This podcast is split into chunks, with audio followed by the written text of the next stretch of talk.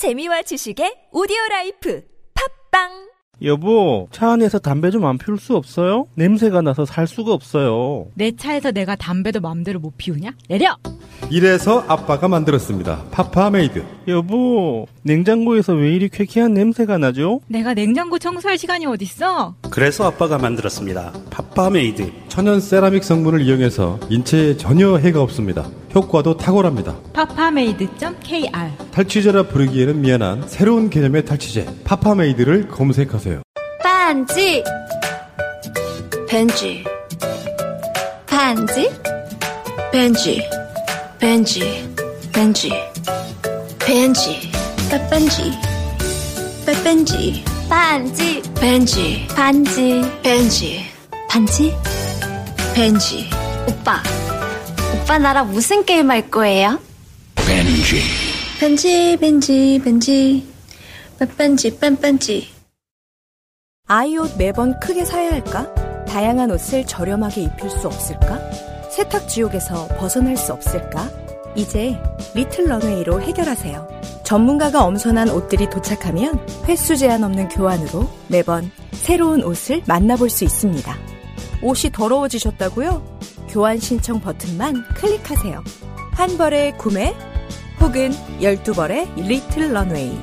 이제 사지 말고 리틀 런웨이.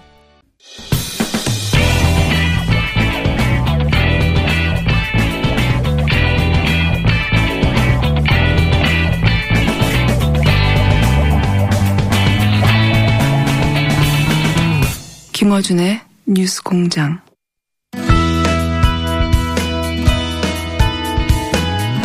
북핵 위기 계속되고 있습니다. 네. 지금 이 상황을 이분은 어떻게 보실지 러시아 출신 북한 전문가 국민대학교 안드레이 란코프 교수님 스튜디오에 직접 모셨습니다. 안녕하세요. 네, 안녕하십니까. 제가 발음을 잘했습니까? 안드레이. 잘했습니다. 네, 잘했습니다. 란, 네, 안드레이 란코프 네. 교수님. 네. 자, 굉장히 경력이 굉장히 특이하십니다. 레닌그라드 국립대학을 나오셨고 네. 김일성 종합대학에서도 1년간 교환 학생. 네, 그렇습니다. 북한을 가신 거고. 그럼 한국말을 북한에서 처음 배우신 건가요? 아니면 아, 물론 어, 북한에서 평양에서 배우기 시작했습니다. 배우기 시작하셨고. 아, 그 당시에 김일성 종합대학에 왔을 때 에, 제가 한국어를 거의 못했습니다. 네. 하지만 그 후에 오랫동안 남한에서 살고 있기 때문에 아마 거의 2004년부터 여기에 살고 있습니다. 90년대에도 살았습니다. 합쳐서 합쳐서 거의 20년 됐습니다. 거의 20년. 아, 그래서 지금 제가 하는 한국어는 물론 북조선 말 아니라 네. 남한어, 남한국어입니다. 알겠습니다. 들, 들어보니 알겠습니다. 그런데 처음 시작은 북한에서 한국어를 배우신 거고 네. 한국학을 전공하셨다고 제가 들었거든요. 사실상 우연한 곳이라고 말할 수 있습니다. 나, 저와 나이가 비슷한 소련 그 한국 전문가들 가운데 네. 처음부터 한국을 배우고 싶은 사람들이 거의 없습니다. 한국 전문가인데도 한국어를 배우는 사람이 거의 없는데. 원래 예. 그래서 예를 들면 제가 원래 중국어 학과, 중국 역사 학과에 입학하였습니다. 예. 중국에 대한 관심이 많았습니다. 예. 당시에 제가 중학교를 다녔을 때 1970년대 예. 소련에서 한반도에 대한 관심이 별로 없었습니다. 그때는 예. 당시에 소련 사람들이 북한이 사실상 미친 스탈린주의 독재 국가라고 생각했고 70년대에도 그렇게 생각했어요. 물론이요. 사실상 당시에 소련에서 북한만큼 인기가 없는 사회주의 국가, 공산군 국가가 없었습니다. 음, 70년대 기준으로도. 네. 예. 네, 당시에 매우 싫어했습니다. 음. 이 그냥 그 콘산단, 소련 콘산단 간부들까지 이렇게 생각했습니다. 어허. 극한 스탈린주의 독재 국가이다. 음.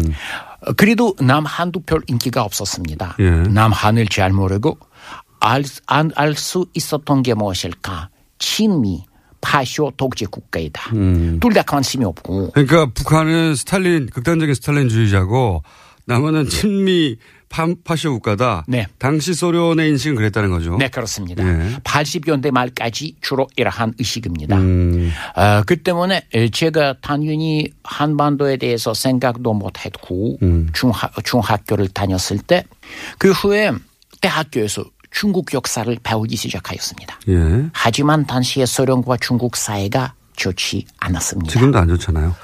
네, 그, 그 결국은 직업이 없었습니다. 예. 당시에 한국어를 조금 배우는 학생들이 있었지만 수준이 높지 않아요. 수준이 높지 않았다. 당시에 한국어를 배우고 싶은 학생들이 주로 그냥 손주기 좋지 않아서 성적이 좋지 시험을 잘 보지 않아서 한국어를 배웠습니다.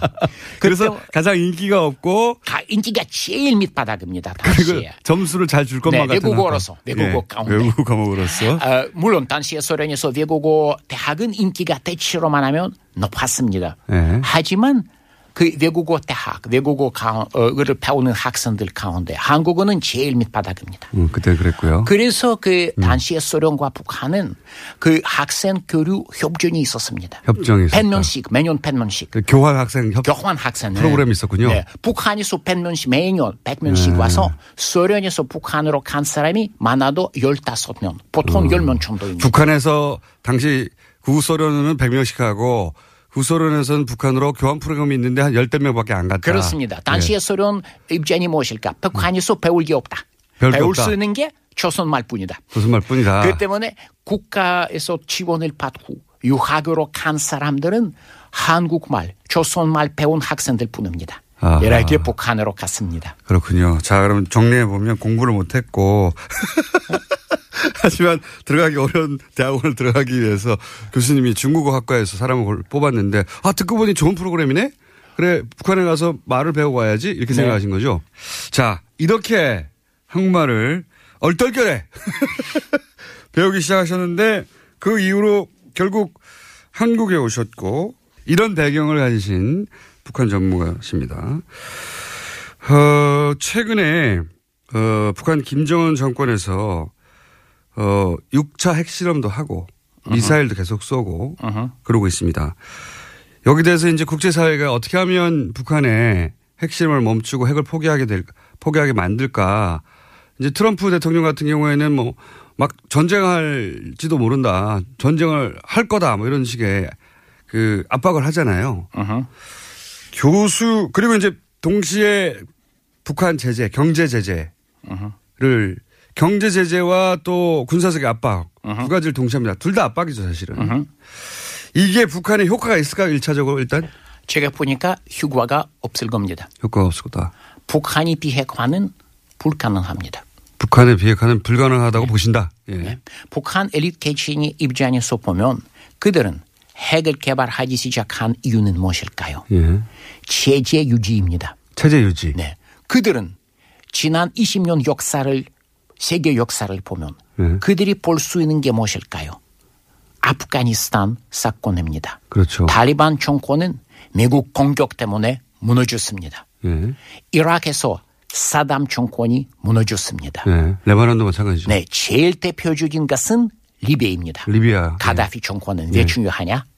가다피는 원래 2000년대 초 개발하기 시작했던 핵 무기를 포기했습니다. 그렇죠. 아직 협상. 핵 무기가 아니지만 개발이 예. 시작하는데 이 프로그램을 포기하였습니다. 네. 미국과 협상을 계속 했죠. 맞아요. 예. 그는 당시 미국은 어, 어, 리비아 정권이 예. 핵을 포기한다면 많은 보상을 받을 수 있다고 주장했습니다. 실제로? 결과는 무엇일까? 예.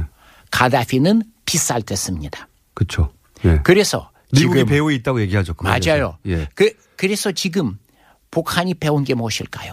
예를 들면 리비아가 핵을 포기했을 때 많은 미국 외교관들이 북한이 꼭 리비아 교훈을 배워야 한다고 주장하였습니다. 당시에는 그랬습니다. 네, 지금 리- 북한이 무엇일까? 리비아 교훈을 잘 배웠습니다. 거꾸로 배운 거죠. 네, 예. 체질을 유지하기 위해서 핵을 꼭 개발해야 합니다. 그 북한 엘리트 지배계층의 입장에서 보자면 미국 리비아의 경우에는 협상해서 핵을 포기하고 체제 보장을 받은 거라고 생각했는데 그렇죠? 리비아 네. 입장에서는 네. 했는데 그리고 이제 마- 많은 교류도 있었죠. 네. 그래서 아 이제는 리비아가 안전하구나 했으나 어, 시간이 좀 흐른 후에 사실은 미국이 배후에 있다고 의심되는 네. 반군에 의해서 죽었죠. 네, 그렇습니다. 제거당했죠. 그러니까 북한 입장에서는 그걸 보면서 다른 정권들도 봐도 미국 말을 믿고 포기했다가는 우리도 큰일 난다. 이렇게 생각할 것이다. 네, 그렇습니다. 네.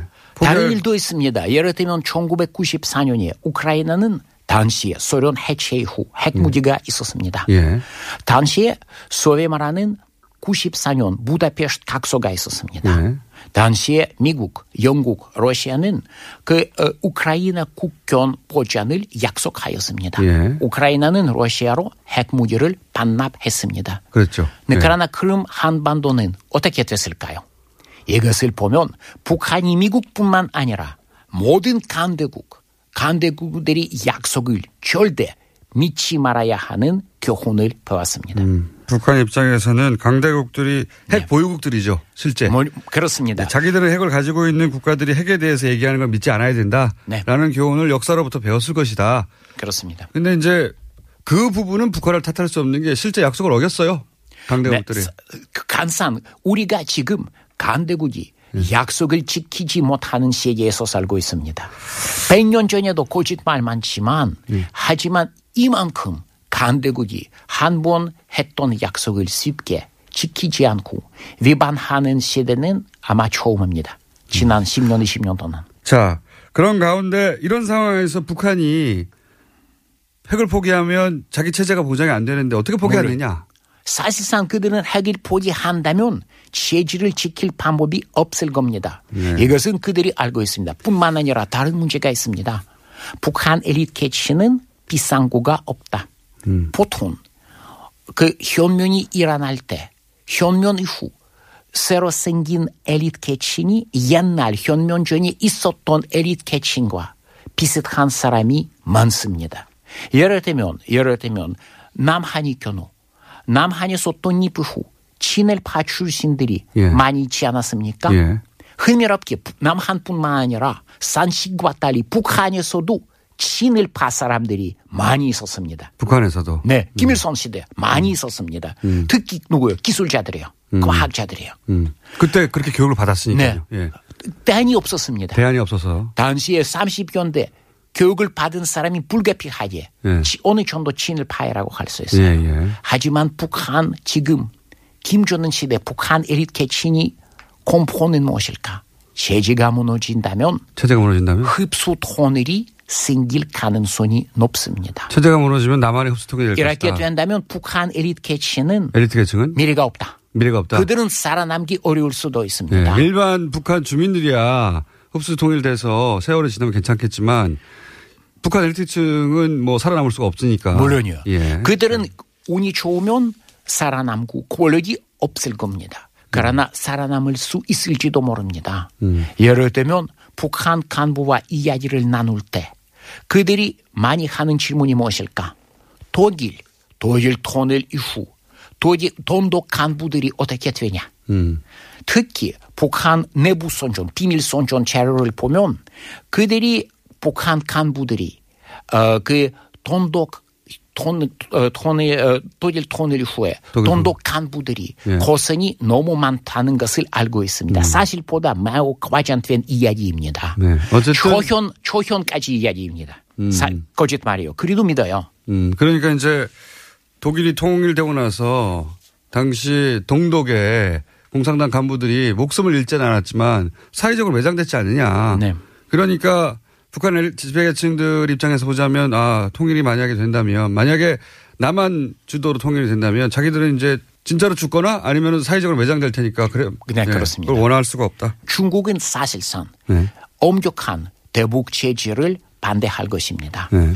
그렇지 이것뿐만 아니라 다른 입장에서 보면 북한 정치 노선을 결정하는 사람들은 북한 경제가 다시 무너질 경우에도 다시 한번 90년대 말처럼 기근이 발생할 경우에도 그 사람들이 굶어 죽을 사람들이 아닙니다. 그 북한 엘리트 계층이 한 번도 보지 못한 함경북도 농민들, 농민들이 많이 굶어 죽을 수 있을 겁니다.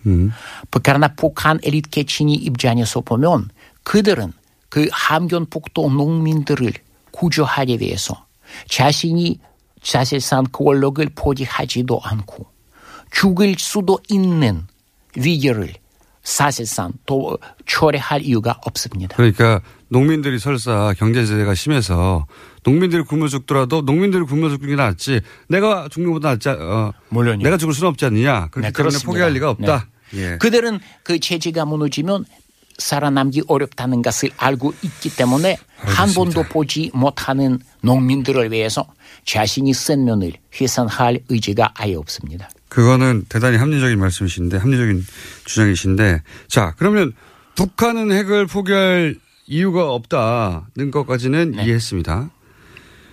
그러면 무 미국이 이제 군사적인 옵션 얘기를 자꾸 하잖아요. 결국은 네. 전쟁 전쟁 얘기를 계속 하는데 그리고 좀 트럼프 대통령 뭐 북한 완전 파괴 뭐 이런 얘기도 하고요. 네. 미국이 그렇게 북한을 선제 공격할 가능성은 어떻게 생각하십니까? 가능성이 원래 조금 있었지만 네. 지금 거의 없습니다. 지금은 없다. 예. 네. 아니 없다는 것보다 거의 없다고 거의 합시다. 없다. 예. 왜냐하면 원래 트럼프 후보는 예. 사실상 한반도 상황을 잘 알 수가 없었기 때문에 잘 모르니까. 그 송제 공격 이야기를 많이 했습니다. 잘 모르니까 처음에는. 네. 하지만 그 지난 몇 개월 동안 네. 트럼프 행정부 사람들도 그 한반도 사실을 어느 정도 배울 수가 어느 정도 배웠다, 있었습니다. 이제. 네. 네. 어떨 어떨까요? 그 그들이 아는 게 무엇일까? 지금 수도권 문제입니다. 수도권. 수도권. 네. 예. 북한은 아무 때나 수도권을 공격할 수 있습니다. 그러니까요. 그래서 거기에서 그 장사포들이 많이 있지 않습니까? 북한의 장사포들. 네. 그 장사포들이 어, 많이 배치되고 있는데 그 북한 측은 대량 살산 무기를 쓰지 않아도 안 와도. 수천 명이나 수만 명 사람을 몇 시간 안에 죽일 수 있는 능력이 있습니다. 예. 뿐만 아니라 미군 기지까지 공격할 수 있습니다. 네. 결국은 무엇일까?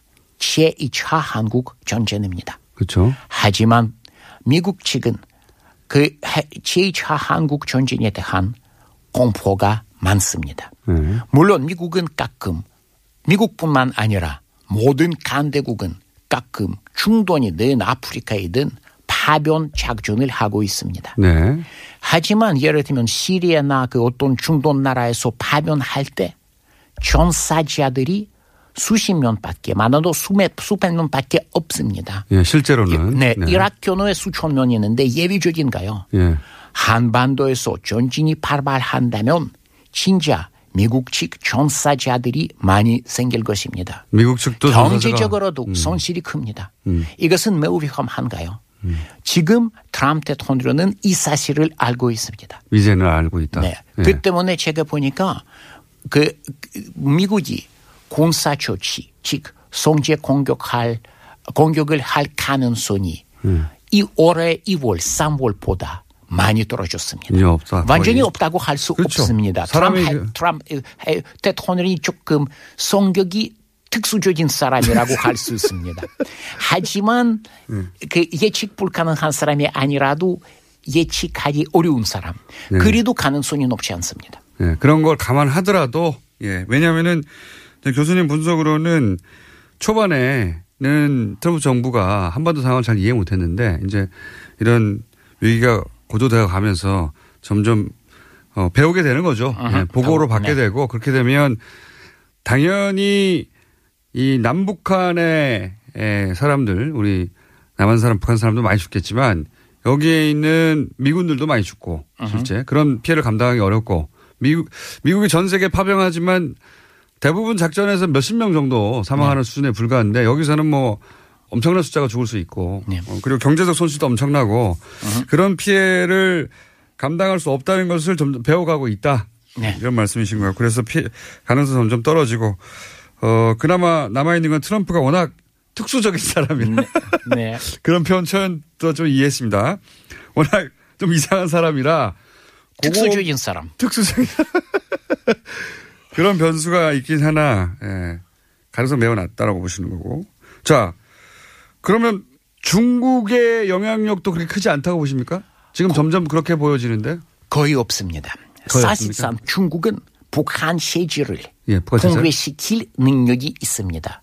능력이 능력은 있죠. 예. 능력 있지만 이렇게 할 이유가 없습니다. 아, 능력은 있어 할 이유가 없다. 왜 그럴까요? 왜 그럴까요? 그 예. 정치에서 대표적인 선택은 아주 나쁜 것하고 덜 나쁜 것하고 그렇죠. 선택해야 그 사이에 선택해야 합니다. 대부분 그렇죠. 네. 중국은 북핵을 문제라고 생각합니다. 네, 문제죠. 중국은 공식적으로 핵 보유 국가 다섯 개 예. 핵 보유 국가로 인정된 나라들 중에 하나입니다. 그렇죠. 예. 사실상 절대적인 군사력을 갖고 있습니다. 네. 절대적인 군사력. 그 때문에 중국은 핵무기 확산을 반대할 이유가 충분히 있습니다. 자기들만 가져야 되니까요. 북핵은 바로 핵무기 확산에 대한 비확산, 비확산에 대한 위험한 도전이다. 그렇죠. 가로막아야 한다. 예. 하지만 하지만 북핵보다 더 큰 위험이 있습니다. 그 위협은 북한 혼란입니다. 아하. 어. 중국 입장에서 중국 보면. 입장에서는 네. 핵무기라고 하는 것보다 북한 전체가 혼란에 빠지고 그리고 뭐 난민들이 발생하고 어 북한과 북한 불확실성이 굉장히 높아지고 이런 게 더 나쁘다는 거죠. 네, 그렇습니다. 네. 중국은 핵 개발을 가로막기 위해서 대북 제재에 사실상 참가하고 있습니다. 네. 하지만 미국이 희망과 달리 진짜 엄격한 대북 제재를 지지하지 못할 것입니다. 예, 예. 이유는 아, 매우 엄격한 제재는 북한에서 심한 경제 위기를 초래할 수 있습니다. 예. 그 위기는 정치 위기를 초래할 수도 있습니다. 네. 결국은 북한 체제가 무너질 수도 있습니다. 네. 내전이 내전 상태, 무정부 상태가 생길 수도 있고 중국 입장에서 보면 이것은 북핵보다 더 위험하다. 더 큰, 더 위험한 것입니다. 알겠습니다. 그러면 이 문제, 이 상황에서 이제 방법은 이제 보수 정당, 자유한국당 같은 보수 정당에서 전술핵 혹은 핵무장 해야 한다라고 주장하지 않습니까? 이런 주장에 대해서는 어떻게 생각하세요? 어, 핵무자는 제가 개인적으로 생각하는 게 그 순수한 전략적인 입장에서 예. 남한이 핵을 개발할 이유가 있다. 예. 하지만 전략적 입장에서는 네. 네. 그러나 핵을 개발하지 못할 것입니다. 못할 것이다. 왜 그럴까요? 왜냐? 어, 한국은 무역 의존도가 많습니다. 그렇죠. 남한은 핵을 개발하기 시작하자 국제사회는 여러 가지 대남 체제를 실시하기 시작할 것입니다. 특히 중국입니다. 예. 중국 입장에서 보면 남핵은 북핵보다 더 위험합니다. 왜? 남핵 때문에 얼마 후에 일본 핵, 그렇죠. 대만 핵, 예. 동남아 핵까지 생길 수 있습니다. 그렇죠. 그 때문에 남한이 정말 핵 개발을 시작한다면 예. 중국은 사실상 매우 엄격한 대 북 북한의 제재보다 더 큰 제재를 훨씬 할더 심한 사실상 100% 보이콧까지 가능합니다. 음. 하지만 남한이 경우 남한 무역에서 중국이 차지하는 비율이 얼마요? 4분의 1 정도입니다. 수- 예. 미국도 당연히 핵 개발에 대해서 미국도 조금 제재하고. 하고 중국이 많이 할 것입니다. 네. 이렇게 양측에서 타격을 받을 남한 경제가 어떻게 될까요? 네. 아마 전례 없는 경제 위기에 빠질 겁니다. 그러나 남한은 민주국가이다. 미국, 어, 남한 유권자들은 이 상황을 보고 이러한 어, 정치, 이러한 정책을 실시하는 여단에 대한 불만이 많이 있을 겁니다. 결국은 다음 선거 때 이 정치 세력이 핵을 개발하기 시작할 정치 세력은 사실상 그, 어, 그 권력을 유지할 가능성이 거의 없습니다. 알겠습니다. 자, 전반적으로 입장은 이제 이 상황에 대한 입장을 이해했습니다. 지금 그럼 남한이 취할 수 있는 그 정책이 뭐가 있냐. 지금 현재 문재인 정부는 대북 제재도 하지만 동시에 대화도 해야 된다라고 얘기하지 않습니까? 어, 거기에 대해서 야당은 지금 무슨 소리냐. 너무 유화적이다. 지금 더 강한 제재, 더 강한 제재를 외치고 있고 제재도 하지만 동시에 대화의 노력도 계속 해야 된다. 이런 입장이에요. 교수님은 지금 이 상황에서 현 정부가 취할 수 있는 최선의 자세는 뭐라고 보십니까?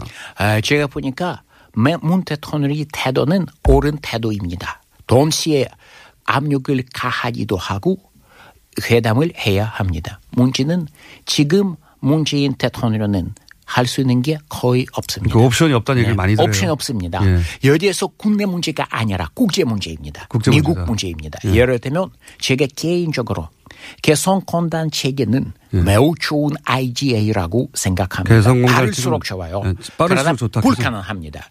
지금 한국은 개성공단을 제재한다면 미국에서 트럼프 행정부에서 매우 심각한 자진이 생길 것입니다. 짜증이 날 것이다. 현 상황에서 문 대통령은 미국 태도를 무시할 수 있는 상황이 아닙니다. 그렇죠. 사실상. 현실적으로. 그뿐만 아니라 그 미국이 미국에서 자진이 생긴다면 미국은 외교 압박뿐만 아니라 예를 들면 무역, 그 예. FTI 문제까지 예. 어, 사실상 앞, 그 수단으로 쓸 수도 있습니다.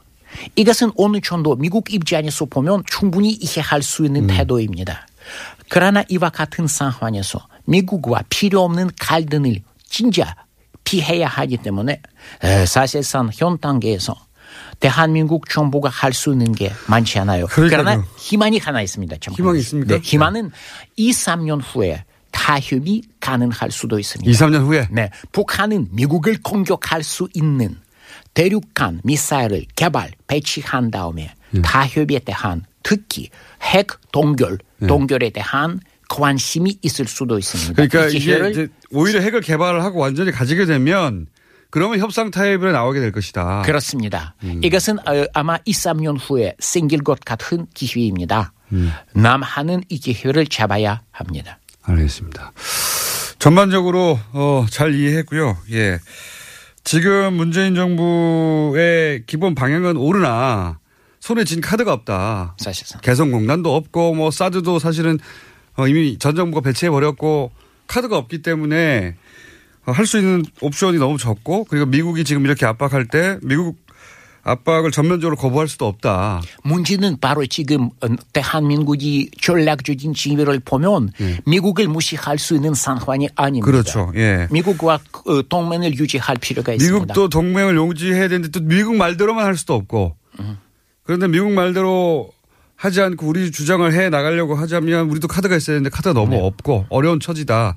지금 돌파 국면은 아마 오히려 북한이 핵을 어, ICBM을 완성하고 그런 이후에 핵 동결을 조건으로 미국과 협상을 시작하려는 태도 전환이 있을 때 그때 돌파구가 생길 수 있을 것이다. 그때를 놓치지 말아야 된다. 네, 그렇습니다. 네, 그렇습니다. 자, 오늘 말씀 감사합니다. 지금까지 북한 전문가 국민대학교 안드레이 란코프 교수님이었습니다. 감사합니다. 감사합니다.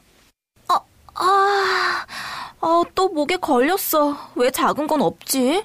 그럴 땐 더 알티지 오메가 3. 스마트폰을 너무 많이 봤나 봐. 눈이 너무 건조하네.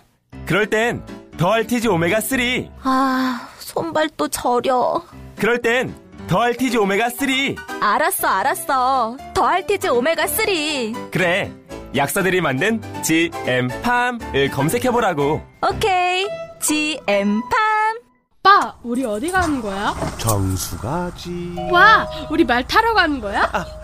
그렇게 좋아? 고민하지 말고 장수로 오세요. 온 가족이 즐기는 승마 체험과 국내 최대 규모의 말역사 체험관 등 장수에는 정말 볼 것, 누릴 것들이 넘쳐난답니다.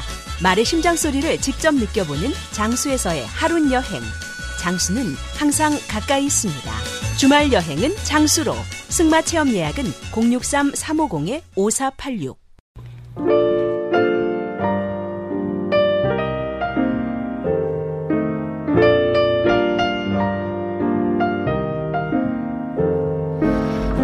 네, 불친절한 AS 시간인데 어, 공지가 먼저 하나 있습니다. 내일이 바로 뉴스공장 벌써 1주년입니다. 네, 1주년 옥두 새벽 라이브 생방송 공개 방송을 하게 되는데 어, 이낙연 총리 출연 예 진작에 화제가 됐었던 근데 저희가 연락을 받았어요. 연기해야 하겠다고. 하필 국무회의를 주관하는 어, 날이라 예, 매우 사소한 이유네요. 청와대에서 국무회의를 주관한다고 합니다. 네. 그래서 어, 불가피하게 연기가 됐습니다. 그래서 공개 방송이 아닌 어, 그냥 생방송으로 라디오로 들으셔야 되겠습니다. 자, 이낙연 총리 출연은 내일 연기되었다. 그리고 내일 오전 6시 10분부터 입장할 수 있습니다. 네.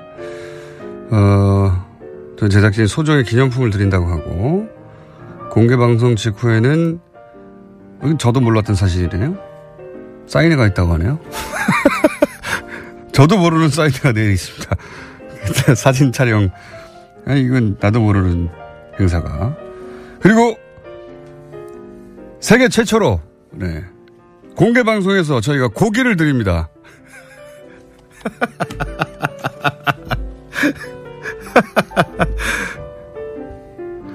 말도 안 되는 이야기네요. 네. 어쨌든 내일 방송은 고기를 드시면서 보게 되실 것이다. 내일 뵙겠습니다. 예. 6시 10분에 오시면 무조건, 어, 입장이 가능하냐? 그러실 수도 있고 아니실 수도 있습니다. 만약에 못 들어오시면, 네. 1층이 전면 유리로 돼 있어요.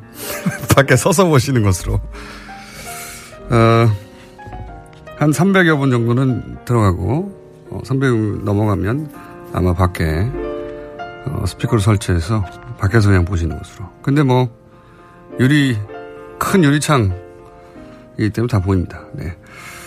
그리고 내일이 공개방송이라 공개방송 관련한 문자도 많네요. 예. 공개방송 날 길을 못 찾고 헤맬까봐 친구와 TBS 하는 답사를 다녔습니다. 택시 타고 오시면 되는데, 큰 길가인데. 어, 란코프 교수의 발음이 공장장보다 훨씬 정확합니다. 이런 문자가 몇 개 왔네요. 말도 안 되는. 어, 유타주 솔트레이크 시티, 뭐, 독일로 떠나는 리무진 버스 등등 해외 청취자분들도 문자를 보내주셨고, 이런 문자도 있네요. 예. 저희 집 앞, 앞에 성진 슈퍼가 있는데 굉장히 점잖게 보이시는 분인데 맨날 뉴스 공장을 듣고 계시다고. 의외라고. 뭐가 의외입니까? 자, 어, 내일 공개 방송입니다. 이낙연 총리는 하필 국무회의 주관하셔야 해서 내일이 아니라 다른 날로 연기되었습니다. 네. 여기까지입니다.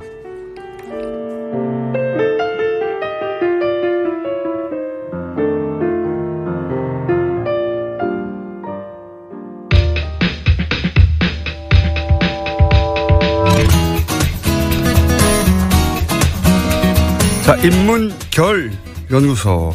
아직 독립 홈페이지가 없습니다. 블로그죠.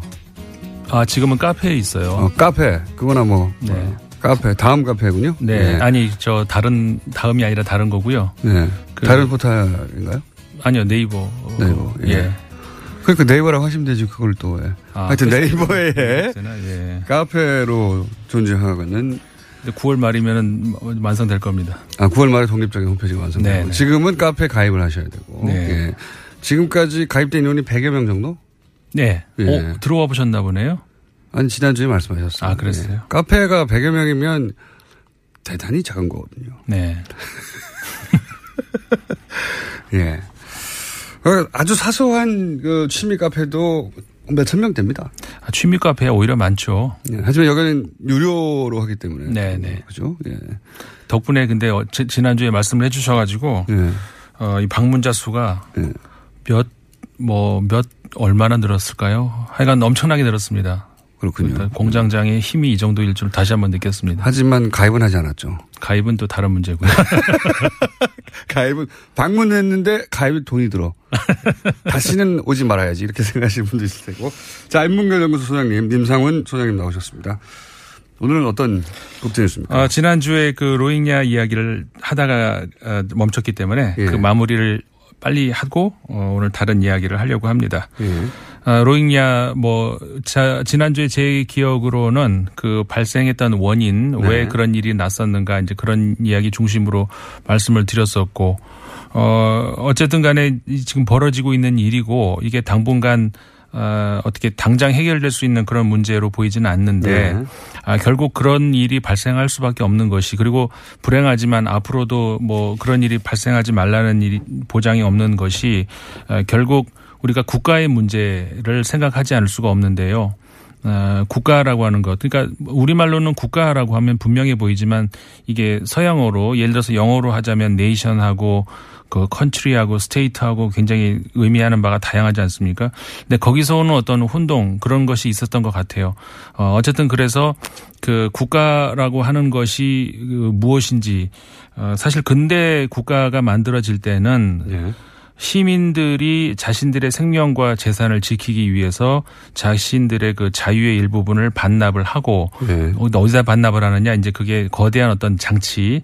그거를 이제 영국의 홉스라고 하는 철학자는 그 괴물이라고도 불렀고 리바이어던 아, 또 프랑스의 철학자 루소 같은 사람은 그걸 관리할 수 있는 유일한 대상은 시민들이다 이렇게 이제 얘기를 했는데 아, 그러한 그 국가 그러니까 이게 괴물이냐 아니면 시민의 어떤 그 어, 시민이 권리를 가지고 있는 어떤 그런 장치냐 그 문제가 영원한 숙제지만 아, 지금까지의 국가의 모습은 괴물이 적어도 지금 현재의 미얀마 사태를 봤을 때는 괴물 로 존재하고 있는 것 같다. 그렇게 볼 수밖에 없는 것이 사실 국가의 단위하고 민족의 단위하고는 전혀 일치하지 않기 때문에 그렇죠. 예.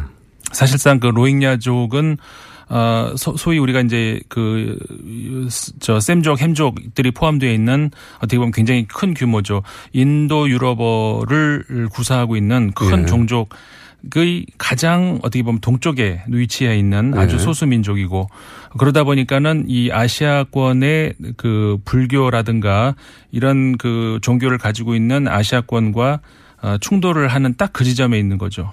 가장 어 그러니까 그 서구 넓은 범위에서의 서구인 중에서 가장 오, 저 오른쪽이죠. 그러니까 어 동쪽에 있는 어, 네. 민족이기 때문에 그 영역이 어 앞으로 계속해서 어떤 뭐라고 할까요? 민족 간의 갈등, 종교 간의 갈등, 어 그런 언어권 간의 갈등의 어떤 뭐라고 할까요? 계속되는 어떤 분쟁 지역이 될 수밖에 없을 것이다. 근데 그게 국가가 해결 해결 해결해 줄 수 있는 그런 문제가 지금 못 되고 있다. 이런 것이 안타까운 문제고 결국은 어 이것은 중재할 수 있는 것은 이제 국제 사회에서의 부단한 관심일 수밖에 없는데 어, 공장장이 지난주에 말씀하셨던가요? 방송 끝나고 얘기했던가요? 영국이 책임져라. 영국도 상당 정도 책임이 있다. 왜냐하면 그렇죠. 영국이 어 이들을 이주시켜서 사실은 토착민들의 그랬기 때문에 예, 땅을 뺏어서 토착민들이 뭐랄까요 복수심을 가지게 된 역사. 음. 그렇죠. 기본적으로 인도가 만들어 그 영국이 만들어낸 네. 그 관리자로서 로힝야족을 활용을 하는 그러고서 어그 인도가 독립하고 미얀마 독립하고 그러면서 영국은 그냥 떠나버리고 나몰라라 그렇죠. 떠나버리고 네. 이렇게 되면서 벌어진 일이기 때문에 어쨌든 간에 책임 있는 그 이따가 두 번째 주제에서도 말씀을 드리겠습니다만은 어쨌든 어, 한 100여 년 전에 그 어, 제국주의 유럽이 에, 만들어 놓은 어떤 그런 불행 그런 네. 씨앗 그- 그 씨앗이 잉태해서 지금 꽃을 피운 것이 그러니까 불행의 꽃이죠. 지금에 와가지고 이런 그 곳곳에서 벌어지고 있는 일들이기 때문에 유럽 사회가 어쨌든 간에 어, 큰 책임 의식을 느껴야 한다 이렇게 생각을 합니다. 저도 그, 뭐, 세, 최근에 세계 분쟁들은 뭐, 아프리카든 중동이든 지금 이 로힝야 사태는 그 뿌리를 어, 찾아가면 대- 다 서구가. 그렇죠. 예, 서구가 지배하다가 떠나면서 자기들 마음대로 그어놓은 네. 국경선이나 자기들 마음대로 이주시킨 사람들, 자기들 마음, 마음대로 만들어낸 국가 단위, 이것 때문에 다 씨앗이 됐고 지금도 여전히 고통받고 있는 거죠. 맞습니다. 예. 그래서 서구에서 이 사태에 대해서 그냥 비난만 하는 걸 보면, 예. 무책임하다, 대단히. 맞습니다. 네. 그러니까 그 인권이라고 하는 문제에 대해서 서구가 이제는 아시아에 가르치려고 들지 말고 본인들이 행동으로 옮겨야 할 때가 아닌가 이런 생각이 듭니다. 자, 그래서 야옹산 수지 얘기는 뭐 다음 기회에 할 것 같은데 그건 너무 길어서. 네. 야옹산 수지가 그럴 수밖에 없는 그러니까 잘했다는 게 아니라 그럴 수밖에 없는 국내 정책도 그렇죠. 지형도 그거는 있어요. 민족 인권 이런 문제라기보다는 구- 국내 정치적인 어떤 그런 네. 기관에서의 문제이기 때문에 그럼 뭐 또- 다음 기회에 또 네. 얘기를 할 기회가 있을 겁니다. 그러니까 아웅산 수치를 비난할 거면 사실 동시에 같은 정도로 예, 애초의 원인 제공자인 영국에 대한 국제적 비난도 같이 있어야 맞습니다. 야, 전적으로 동의합니다. 영국 니네도 돈 내라 여기다가 왜냐하면 바로 옆에 방글라데시 너무 가난하거든요. 받아들일 수가 없어요. 그 같은 인종인데. 그렇죠. 자 다음 뉴스는 뭡니까? 자 어제 독일에서 총선이 있었죠. 어, 이제 그 메르켈 가장 관심을 보이- 가질 수 있는 부분이 과연 메르켈 총리가 4선에 성공을 할 것인가. 여기서 이게 이제 가장 어떤 예견이 됐었죠, 근데. 어느 정도 얘기가 예, 됐었습니다. 지지율이 높아가지고. 예, 그래서 사실상 이번 선거 독일 선거를 앞두고 어, 너무 맥 빠진 선거다. 아, 음. 이런 그저 저 분석들이 많이 나왔었는데 아, 물론 결정적인 공식적인 최종 결과는 더 있어야 되겠습니다만 거의 아마도 거의 결정적인 그 결과가 나왔습니다. 32.8% 가량이 세데오와 SU 그러니까는 어, 기민당과 그 기사당 연합 현재의 그 여권이죠. 어, 차지할 것 같습니다. 제1당이 될 것 같고 그다음에 SPD 그러니까는 3인당이 20.4% 가량 획득할 것으로 보입니다. 여기까지는 1, 2등이 어느 정도 예상이 된 것이었는데 아, 그다음에 3위를 차지할 것으로 예상되는 정당이 독일을 극우정당이에요? 그래 극우 정 네. 극우 정당이죠. 독일을 위한 대안.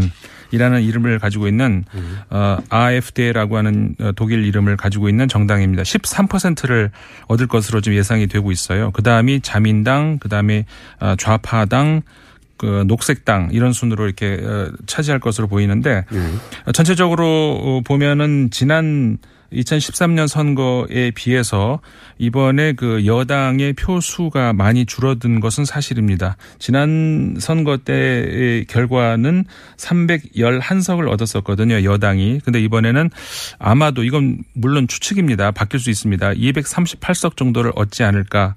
그러니까는 제1당은 맞습니다만은 어그 과반 이상을 차지하기 위해서는 어, 지난 2013년 선거보다 어려울 수도 있다. 물론 아마도 과반을 어, 확보를 할 겁니다. 그러니까 다른 연정을 통해서 하지만 좀 더 힘들 수도 있다. 근데 누구를 파트너로 할 것이냐? 지난번에는 저기 소위 말해서 우리가 거대 연정이라고 해가지고 3인당까지 참여하는 네. 어, 아주 그런 대연정을 하지 않았습니까? 독일은 그 그런 연정 없이는 사실은 운영이 안 되죠. 그렇죠. 예. 어렵습니다. 50% 넘는 정당이 나온 지가 없어요. 없으니까. 지금까지 제 기억으로는 예. 한 번도 없었습니다. 아, 그래서 3인당이 참여할 것이냐. 그렇게 되면 안정적인 어떤 전국을 이끌어 갈 수는 있겠죠. 하지만 3인당이 이번에는 아마 참여하지 않을 것이다라는 것이 거의 확실시 되고 있고요. 3인당의 어, 지금 그 총수였던 슐츠 이번에는 가 패장이죠. 패장인데 어, 연정을 참여할 것인지의 질문에 대해서 본인은 그럴 생각이 없다라는 생각을 분명히 얘기를 했고요. 이 3인당의 패배에는 저희 방송을 어, 직접 출연해 주신 슈레드 전 총리의 책임도 일부 있습니다. 그렇죠. 한참 피치를 올리는 선거 기간에 네. 러시아와의 러시아 기업과의 관계 네. 그게 이제 어, 노출되면서 네. 예. 저희 방송에 나와주셔서는 감사하긴 한데 사실 인격 독일, 독일 총선에는 인격적으로는 예. 훌륭한 분이라고 할 수 매력적인 있는데 부분이 있는데 예. 네, 맞습니다. 근데 이제 그 아까도 말씀드렸습니다만은 독일 지금 정치에서 가장 걱정거리라고 할 수 있는 것이 아까 말씀드렸죠. 제3위를 차지할 것으로 예상되는 그리고 어, 연정이 어떻게 되느냐에 따라서는 제1 야당이 될 수도 있는 예. 어, 그 연정에 따라서는 어, 극우 정당이 지금까지는 장, 지난 선거까지만 해도 원내 어, 의석이 없었습니다.